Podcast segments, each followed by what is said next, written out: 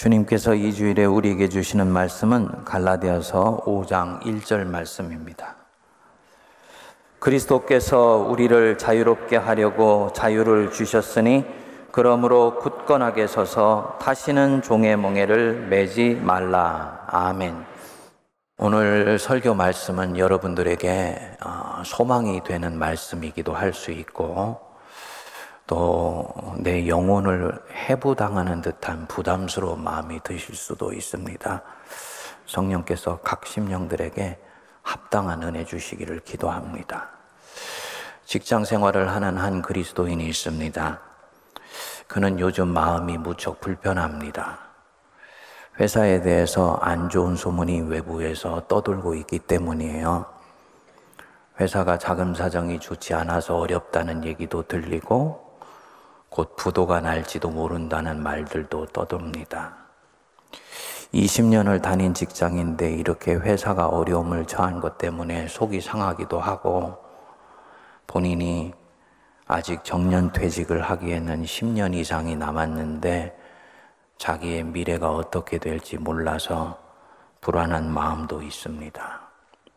당연히 일이 손에 잘 잡히지를 않지요. 그리고 이 영향으로 신앙생활에도 구멍이 생긴 것을 느낍니다. 개인 문제면 하나님 붙들고 씨름을 할 테인데 이 회사 전체 문제니까 너무 덩치가 큰 기도 제목 같아서 기도할 엄두도 나지를 않습니다.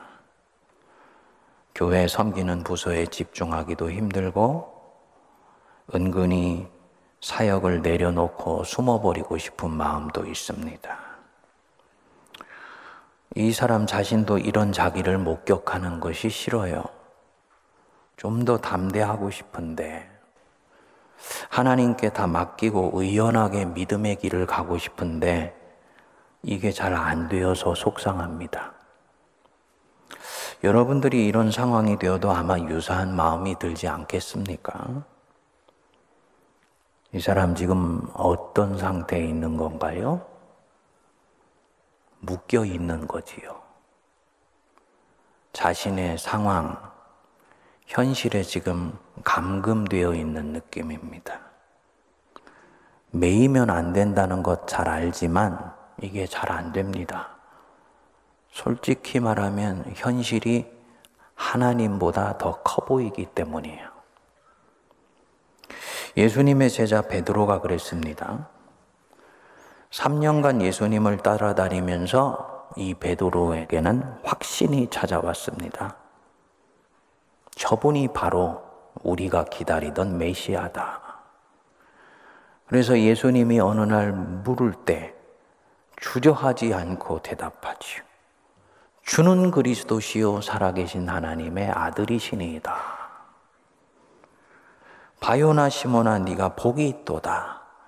이를 네게 알게 한 이는 네 육의 아버지가 아니고 하늘에 계신 내 아버지다. 베드로가 얼마나 기분이 좋았을까요?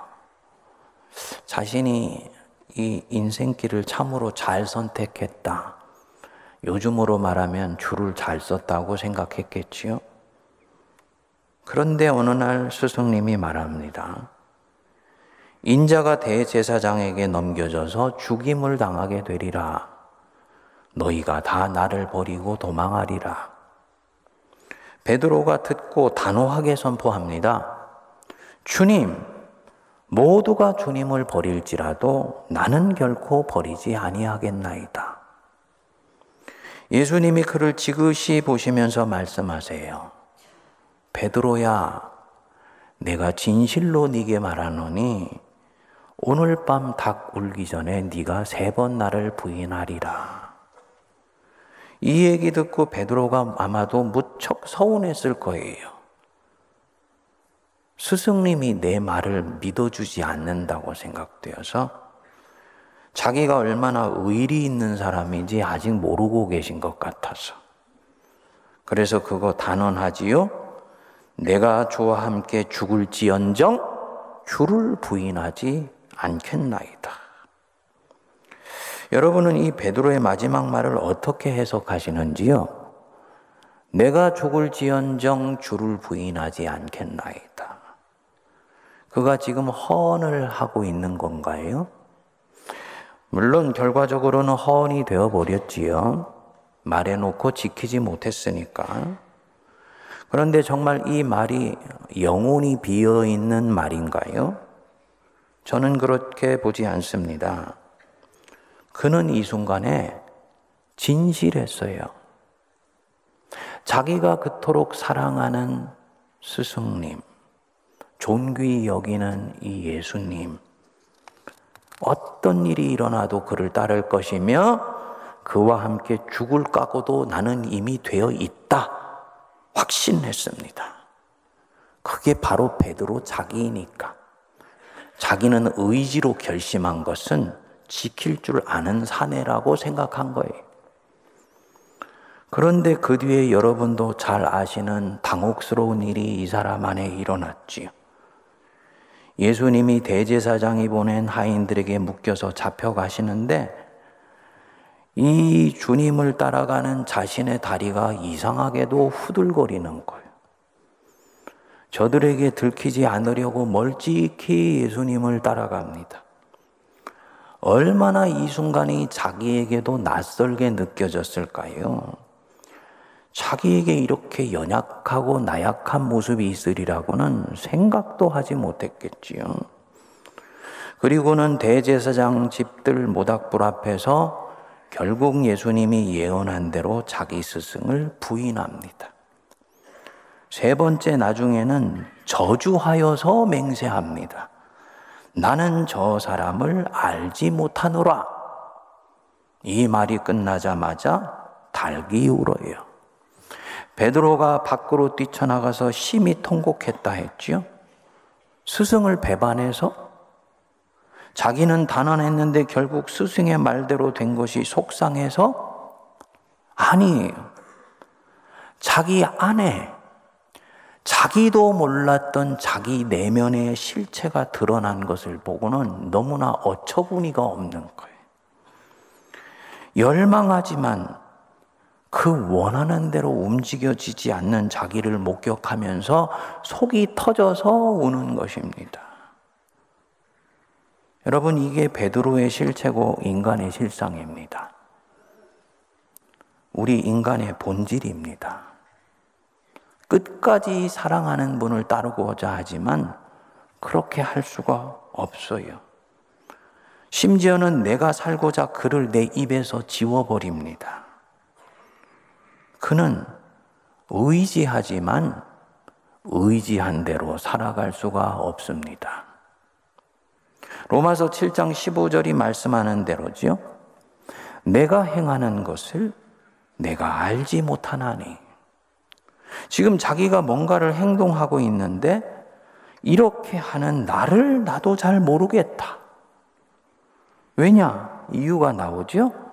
곧 내가 원하는 것은 행하지 아니하고 도리어 미워하는 것을 행함이라. 여러분도 이런 자신을 가끔 경험하시는지요? 서두에 말씀드린 그 직장 다니는 그리스도인이 겪는 그 내적인 부조화, 그 자기 모순, 이걸 경험하시는지요? 이게 뭡니까? 그가 지금 자유하지 않고 있다는 것입니다. 그는 지금 뭔가에 매여 있고 속박되어 있는 거예요. 현대인들은 자신들이 자유롭다고 생각합니다. 자유민주주의 사회에 사는 사람들은 더 그렇지요. 자유를 구가하고 싶고 자유 속에서 살고 싶어 해요. 자유의 홍수예요. 그래서 현대인들은 자주 말합니다. 그것은 우리 자유를 박탈하는 것입니다. 우리가 판단해서 선택할 수 있도록 자유를 주어야 됩니다. 지금 이 자유, 선택의 자유예요. 둘 중 하나 혹은 여러 개 중에 하나를 무엇에 매이지 않고 통제받지 않고 선택할 수 있는 자유. 그런데 앞에 그분이나 베드로를 보면 이들은 좀 색다른 문제를 겪고 있지요. 그들은 분명히 자유예요. 선택의 자유를 지금 갖고 있어요. 앞날을 생각하면서 불안해할 자유도 있고 불안해하지 않을 자유도 있습니다. 직장이 흔들리지만 교회 생활에 전혀 흔들리지 않고 더 집중해서 일할 자유도 있고 일을 내려놓고 도망할 자유도 있습니다. 그리고 그의 의지는 명료합니다. 불안하고 싶지 않아요. 믿음에 굳게 서고 싶어요.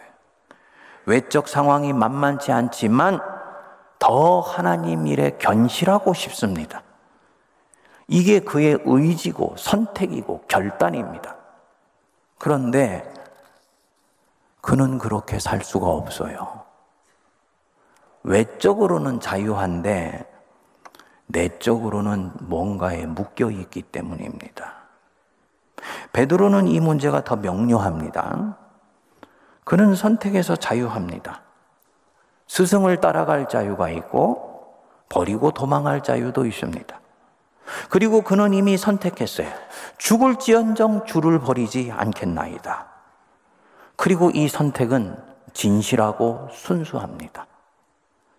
그런데 막상 부딪혀 보니까 자기가 의지한 대로 선택해서 결행할 수가 없어요. 결국은 자기가 그토록 싫어하는 짓을 하고는 자기도 스스로가 부끄럽고 당혹스러워서 땅을 치며 통곡을 합니다. 무슨 뜻이냐? 이것이냐 저것이냐를 결정하는 순간에서는 외적인 자유가 실질적으로는 의미가 없다는 얘기지요. 선택의 자유는 사실은 작동이 잘 안 되는 허황된 자유라는 말입니다. 무엇에도 매이지 않고, 무엇에도 속박을 당하지 않고, 자기의 의지를 따라서 실행할 수 있는 능력이 내 안에 있지 않으면 이 외적인 자유나 선택의 자유는 아무 힘이 없다는 말입니다. 우리가 이 세상에서 정치적인 자유를 갖고 있다. 이 말이 신앙의 세계에서 볼 때는 그다지 설득력이 없습니다. 도대체 이들이 무엇에 묶여 있는지 이제 보이지요. 우리도 이들과 같은 현상을 우리 안에서 경험하기 때문이에요. 회사가 부도날 것 같아서 불안하다. 그래서 손에 일이 잡히지 않는다. 이 사람 지금 안전하고 안정된 삶을 살고 싶은데 그 삶을 잃어버릴까봐 염려가 되는 거예요. 행복하게 살고 싶은데 그게 안 될까봐 지금 두려운 것입니다. 모든 사람 안에는 이 안전과 안정을 갖고자 하는 이 본능이 있어요. 그리고 이 사람은 여기에 딱 묶여 있는 것입니다. 베드로도 마찬가지지요. 그는 예수님과 3년 얽힌 인연 때문에 고통을 당할까봐 염려가 됩니다. 자기가 진실을 말하면 혹시 꼬여버려서 죽을지도 모르기 때문에 두려워졌어요. 그래서 의지했지만 의지한 대로 살아갈 수 없었습니다. 지금 이 사람 안에서 죽음이 왕노릇하는 거지요. 죽음의 졸개라고 할 수 있는 고통의 두려움이 대장 노릇을 하고 있는 겁니다. 그래서 의지하지만 의지한 대로 살 수가 없어요. 선하게 살고 싶지만 선을 베풀고 살 수가 없습니다. 누가 이렇게 하고 있는 것이냐?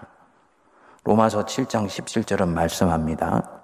이제는 그것을 행하는 자가 내가 아니요 내 속에 거하는 뭐라고요? 죄요, 죄. 내 안에 거하는 죄. 여기서는 죄의 힘, 죄의 파워. 이것이 나를 몰고 가는 거예요. 내 의지가 내 안에 있는 이 죄의 힘에서 눌리고, 찢기고, 상하고, 고름이 나서 나중에는 병이 들어요. 그래서 이제는 이 의지가 내가 원하는 대로 움직여 주지를 않아요. 요게 인간의 문제입니다. 사는 게 문제가 많다. 근데 도스토예프스키는 그랬어요. 사는 게 문제가 많은 게 아니고 인간 자체가 이미 문제이다. 저는 맞는 얘기라고 봅니다.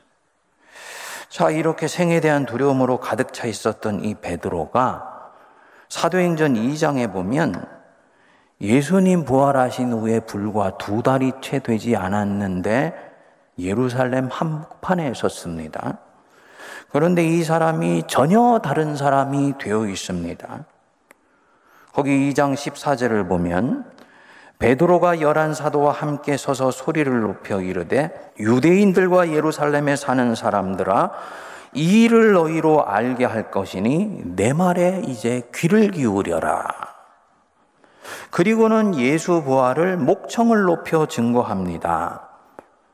이 베드로의 인생을 지금까지 따라오면 상식적으로 잘 이해가 되지 않는 대목이지요. 이 사람은 이 예루살렘 한복판을 활보하는 바리새인과 대제사장의 칼끝이 무서워서 자기 했던 말을 삼켜버렸던 사람이에요. 그런데 지금 예수 잡아 죽인 이 바리새인과 대제사장들이 시퍼렇게 살아서 거리를 활보하고 있는데 그 한복판에서 예수 부활을 지금 말하는 거예요. 그가 왕이고 그가 메시아라고 담대히 전합니다. 이 사람 안에 지난 두 달 사이에 무슨 일이 일어난 것이냐? 아, 물론 예수 부활을 실제로 눈으로 목격했지요. 아, 예수님이 부활하셨듯이 내 인생도 다시 살아났구나 하고 담대함을 얻었지요. 산소망이 생겼지요. 하지만 이게 다가 아니에요. 예수님 부활하신 걸 자기 눈으로 목격했을 때 그는 여태까지 자신이 묶여 있었던 모든 것에서 자신이 풀려나지는 것을 경험한 거예요. 하나님이 죽은 자도 살려내시는 하나님이잖아요. 여러분, 하나님이 죽은 자를 살려내시는 분인 걸 믿습니까? 이게 사실이면 나는 이제 죽음을 두려워할 필요가 없습니다. 단순히 내가 죽어서 천국 가기 때문에 죽음을 두려워할 필요가 없는 것이 아니고 죽음이 절대로 나를 삼키지 못해요. 하나님이 허락하시지 않으면 그런 일들은 일어나지를 않는 거예요. 이게 이 베드로에게 믿어지기 시작한 것입니다. 이렇게 살다가 잘못되면 어떻게 하지? 이런 염려를 할 필요가 없어요. 능력 많으신 하나님이 나를 실제로 지키실 것이라고 믿어지기 때문이에요. 전에는 저 바리새인과 대제사장들의 칼끝이 무서웠어요. 그래서 하나님이 나를 지키실 것이라는 확신이 없었어요. 그것 때문에 원하지 않는 거짓말을 한 거예요. 그래서 결국은 스승을 배반해야 했습니다. 그런 자기 자신이 너무너무 싫지만 자기는 그렇게밖에 할 수 없는 거예요. 묶여 있었으니까, 매여 있었으니까, 자기의 갖는 이 두려움의 포로가 되어 있었으니까.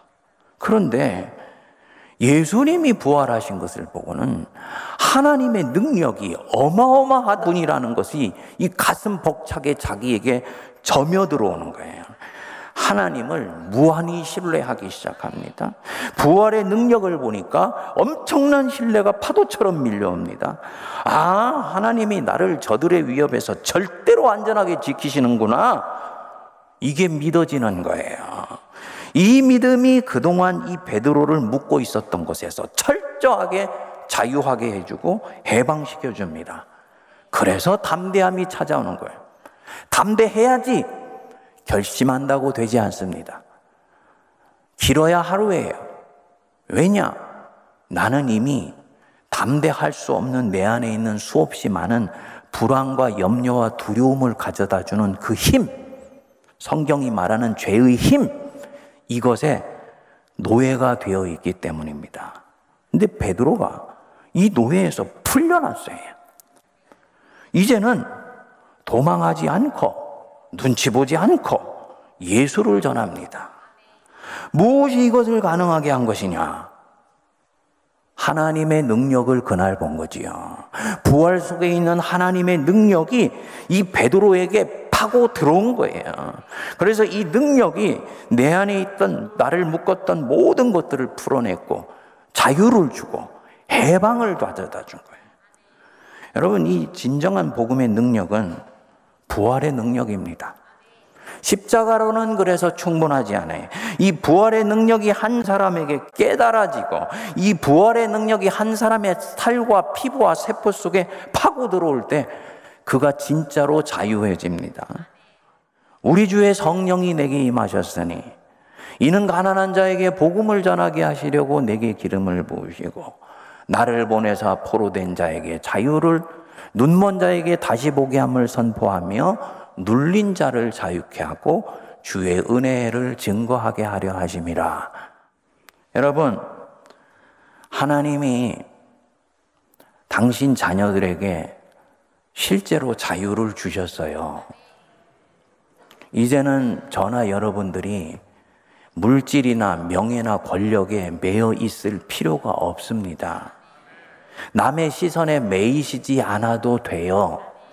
다른 이들의 평가에 연연하지 않아도 됩니다. 하나님이 나를 평가해 주시면 돼요. 그리스도인은 스스로를 정죄하고 자책하지 않아도 돼요. 죄와 사망의 법에서 우리를 해방하여 주셨으니까. 오늘 사도 바울이 본문에서 말씀하지요. 그리스도께서 우리를 자유롭게 하려고 뭐 하셨다고요? 자유를 주셨어요. 그냥 쓱 지나가면 안 됩니다. 무슨 뜻이냐? 자유를 선포하는 것이 아니라는 거예요. 너 자유해. 선포가 아니고 명령이 아니에요. 자유를 주셨어요. 감옥에 있는데, 야, 너 자유해라. 아무 소용이 없어요. 근데 그런 내게 찾아오셔서 예수님이 감옥문을 열어주시고, 나를 실제로 자유롭게 해주신 것입니다. 이게 그리스도께서 우리를 자유롭게 하려고 자유를 주셨다라는 뜻입니다. 이제는 매이지 않아도 됩니다. 속박되지 않아도 돼요. 전에는 물질에 매였어요. 왜냐하면 돈이 없으면 생존할 수가 없으니까. 다른 대체 수단이 없으면 이 물질에 매일 수밖에 없지요. 우리 예수님이 말씀하셨습니다. 염려하여 이르기를 무엇을 먹을까, 무엇을 마실까 하지 말라.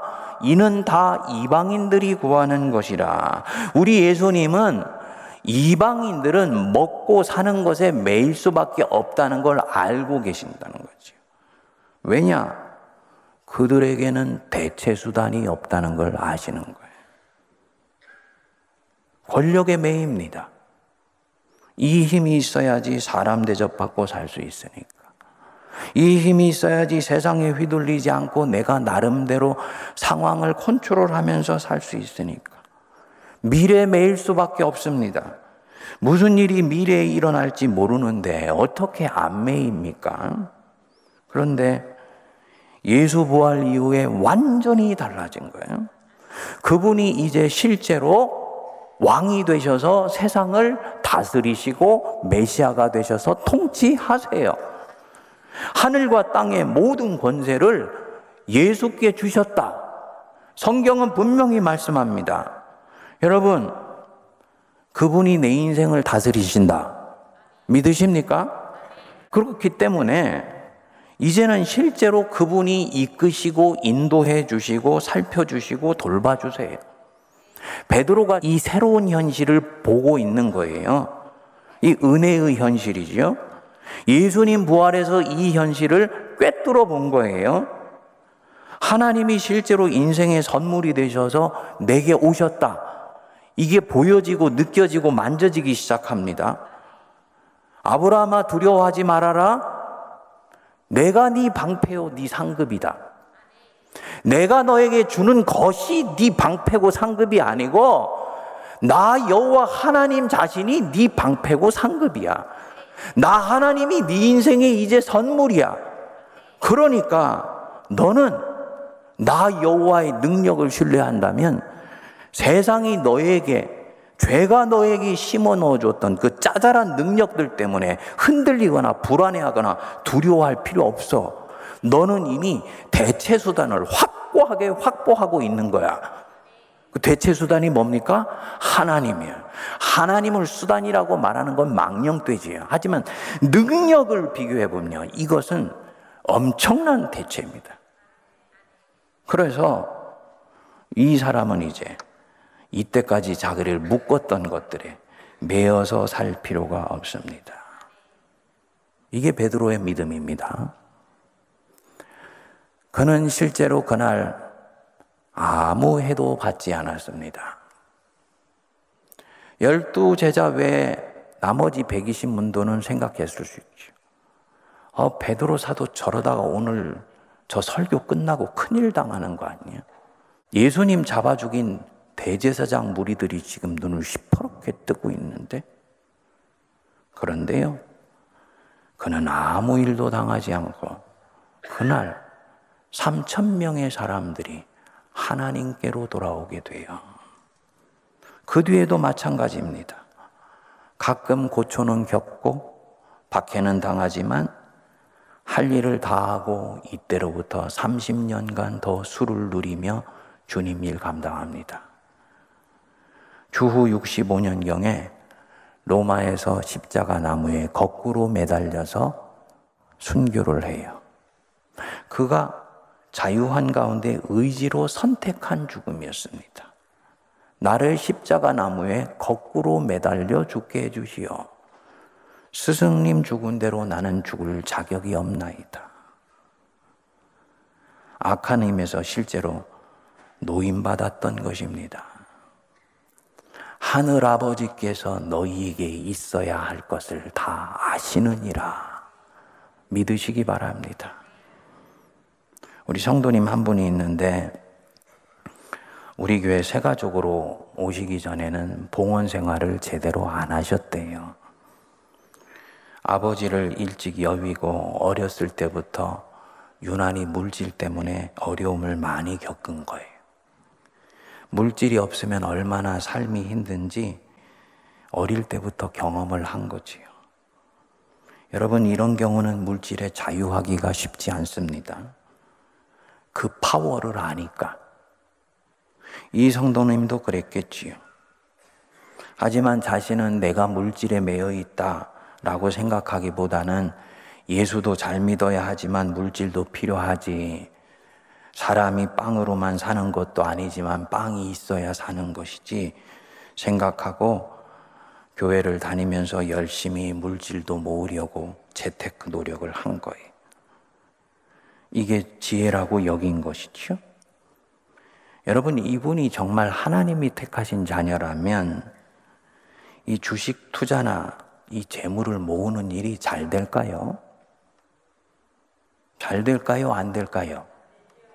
안 돼요. 참 대답 잘 하셨어요. 왜냐? 지금 이분의 삶의 국면에서는 하나님을 사랑하는 것과 물질을 좋아하고 통제하는 일에 질서가 깨져 있잖아요. 당연히 하나님이 이 사람 사랑한다면 일이 당분간 꼬이게 하실 것입니다. 그래서 결국은 이분을 깨워서 당신의 자녀로서 진정한 행복을 얻고 살게 하시려고 삶을 어렵게 하세요. 결국은 이분도 이 어려운 과정에서 말씀을 어느 날 묵상하는데 자기 안에 성령님이 말씀하시는 것 같더래. 네가 지금 탐욕을 갖고 있다. 이게 무슨 얘기입니까? 하나님과 물질을 겸해서 섬기고 있다는 얘기예요. 물질을 소중하지요. 하지만 이것을 내가 관리하는 것과 탐욕을 가지고 쫓아가는 것은 다릅니다. 후자는 섬기고 있는 거예요. 주님이 자기 안에 있는 마음을 꿰뚫어 보신 거예요. 하나님 능력이 100% 신뢰가 안 되니까. 보험으로 물질도 겸해서 자기는 추구한다고 생각했는데 하나님은 그렇게 보시지 않는 거예요. 아무개야, 그거는 네가 추구하는 것도 아니고 관리하는 것도 아니고 너는 지금 탐욕으로 섬기고 있는 거야. 그때부터 자신이 순서가 지금 잘못되었다는 걸 알아차리고 주님을 더 신뢰하고 그분의 능력을 믿겠다고 결단을 한 것입니다. 그랬더니 새로운 믿음이 찾아오더래요. 아, 하나님이 정말 이 물질도 책임져 주시겠구나 하는 믿음이 오더라 합니다. 여러분 꼭 기억하세요. 하나의 믿음은 새로운 믿음을 가져와요. 하나의 믿음을 갖지 못하면 새로운 더 깊은 믿음도 안 옵니다. 이분이 하나를 넘어간 거예요. 결단한 거예요. 이거 주님께 맡기면 주님이 이끌어 주시겠지. 그랬더니 정말로 주님이 당신 방법으로 채우실 거라는 확신이 찾아오면서 내적인 평안이 찾아온 것입니다. 이제는 봉헌하는 기쁨이 너무너무나 크다. 주님이 당신 방법으로 채워가실 일들이 기대가 된다는 거예요. 제가 이 목회를 해보니까 이 물질주의 문명에서 가장 성도를 묶고 있는 것이 뭐냐? 돈이. 이제 성도들이요. 참 묘해. 목사님이 돈 얘기는 안 해주시면 좋겠다 그래요. 왜냐? 그거는 영어로 하면 저 언더 더 테이블 얘기예요. 그거는 우리가 알아서 할 테니까 주님은 우리가 좀 더 예수 잘 믿게 교양 있게 좀 말씀해 줘요.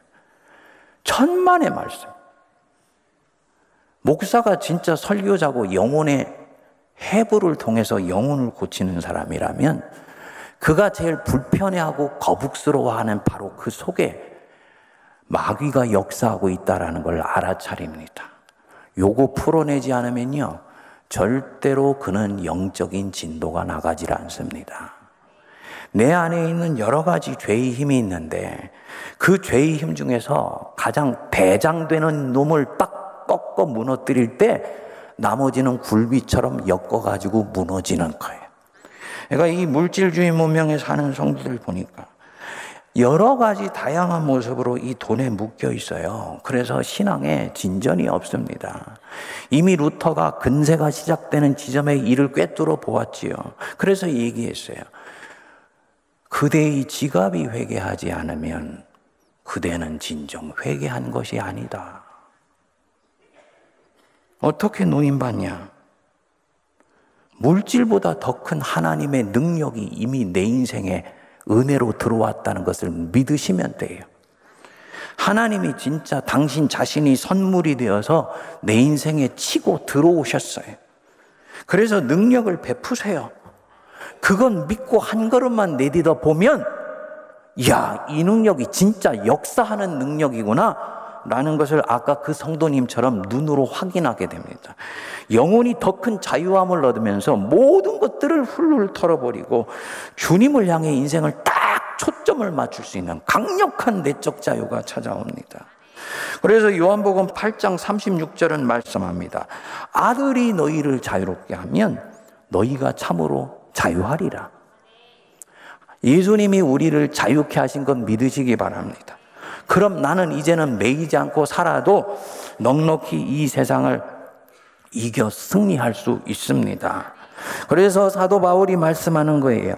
그리스도께서 우리를 자유케 하려고 자유를 주셨으니 그러므로 굳건하게 서서 다시는 종의 멍에를 매지 말아라.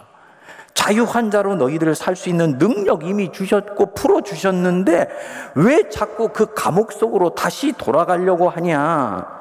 한동안은 그렇게 사는 것 낯설어 광야에서 사는 것처럼 불편하게 느껴 그렇게 살면 왠지 위험하게 보일 수 있어 하지만 속지 마 계속 하나님 붙들고 가면 그 능력에 크고 놀랍고 심오한 것들을 너희들이 알게 되어서 진정한 자유함을 구가하는 그날이 반드시 올 것이다. 사랑하는 여러분, 하나님의 능력 우리 믿으십시다. 이 2023년 이 부활절 이후에 성령 강림 주일 오기 전까지 이 기쁨의 50일은요, 딴 거 말고 하나님의 능력을 이제 믿고 경험하게 해달라고 기도하시기 바랍니다. 이것은요, 도덕이나 윤리적 신앙보다 훨씬 중요한 거예요. 이 능력을 알 때 성경에 나오는 계명을 진정으로 믿음을 가지고 실천할 수가 있습니다. 복음의 능력을 확신하세요. 나를 묻고 얽매이는 것. 이거 이미 자유케 되었다는 것 믿으세요. 그리고 자유자로 살아보세요. 그러면 이 자유가 진짜 역사하고 있다는 것을 알게 돼요. 여기까지 갈 때 이제 이 자유를 어떻게 사용할지, 이 자유가 어디로 향해야 될지 내 속에 선명하게 드러나게 됩니다. 다음 설교 때 이 부분 살펴보겠습니다. 개봉박도 기대하시라.